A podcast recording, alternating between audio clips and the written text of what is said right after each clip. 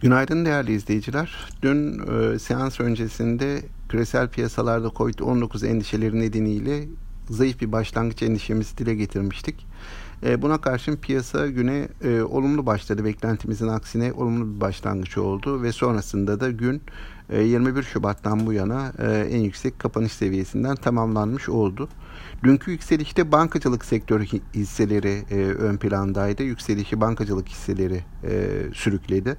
Burada iki tane e, konu ön plana çıktığını düşünüyorum. Birincisi e, seans başlangıcında gelen e, bir haber vardı. İşte Türkiye'de yeniden açığa satış işlemlerinin kademeli olarak başlayabileceğine dair.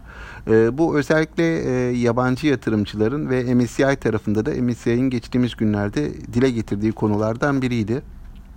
Özellikle bunun açıklanması, basına yansıması e, hisse tarafında bir miktar risk iştahını arttırmıştır diye düşünüyorum. Bunun haricinde öğle saatlerinde bankacılık sektörünün Mayıs ayı e, sonuçları açıklandı. Burada Mayıs ayı net karının e, bizim beklentimizden bir hayli yukarıda olduğunu gördük. Benzer bir şekilde piyasa beklentilerinin de üzerinde olduğunu tahmin ediyorum sonucun.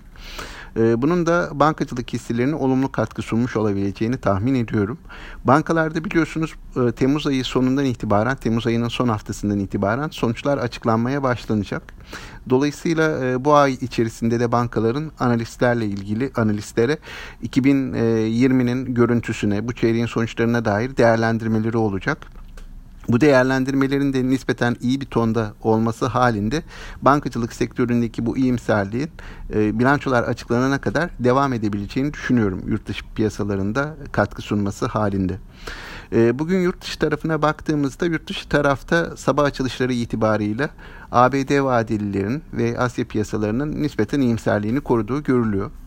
E, dolayısıyla bizim de bize de bunun olumlu yansımaları olacaktır. Ayrıca bugün biliyorsunuz e, ikinci çeyreğin son işlem günü bu tür e, tarihler e, genelde piyasalarda hani risk modunun e, korunması yönünde bir e, tercihe sahne oluyor. Bugün de yine küresel piyasalarda kapanışın nispeten olumlu seviyelerden yapılmasına e, gayret edileceğini tahmin ediyorum. Dolayısıyla bu tarihinde işte e, dönemin son günü olması nedeniyle piyasalarda e, bugünü bir miktar olumlu havayı koruyarak kapatmak isteyeceklerdir. Bunun da bize olumlu yansımaları olabilir diye düşünüyorum. Ama bu değerlendirmeler ışığında bugün borsanın, e, Borsa İstanbul'un güne e, alımlarla başlayabileceğini, günde artıda kapatabileceğini tahmin ediyorum. E, tüm yatırımcılara sağlıklı, bol bereketli günler dilerim.